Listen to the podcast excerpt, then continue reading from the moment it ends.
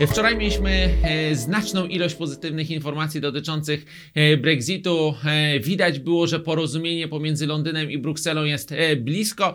E, Dzisiaj natomiast e, e, sprzeciw ze strony północnoirlandzkiej partii DUP, zwłaszcza w kontekście e, możliwości utworzenia morskiej granicy pomiędzy e, Irlandią Północną i główną brytyjską wyspą oraz kwestie związane z VAT-em powodują, że DUP nie chce e, poprzeć tego e, porozumienia dotyczącego Brexitu. Zobaczymy, jak te kilka najbliższych godzin będzie przebiegać. Zobaczymy, czy ten konsensus jest możliwy. My cały czas, jeżeli chodzi o finalne porozumienie, jesteśmy sceptyczni. Trudno powiedzieć, gdzie ono dokładnie utknie, czy na linii Londyn-Bruksela, czy wewnątrz bry brytyjskiego parlamentu. Natomiast z politycznego punktu widzenia wydaje się ono mało prawdopodobne, zwłaszcza jeżeli weźmiemy pod uwagę e, kontrowersyjną, e, konfrontacyjną również e, do tej pory politykę Borisa Johnsona i jego gabinetu. Jeżeli zaś chodzi o inne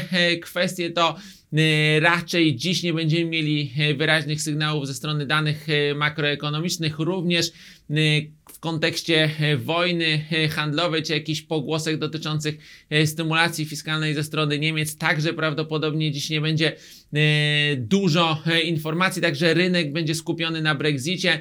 E, Jak e, strzępy tych e, informacji będą wpływać e, na funta, jakie to będzie miało odbicie e, dla innych walut, między innymi dla euro-dolara w przypadku pozytywnych rozwiązań, to jest również i dobra informacja dla euro. Jeżeli zaś chodzi o sytuację na złotym, to wczoraj mieliśmy dobrą sesję na złotym, mieliśmy lekkie, lekkie wzmocnienie e, polskiej e, waluty, spadki e, euro złotego w okolice 4,29.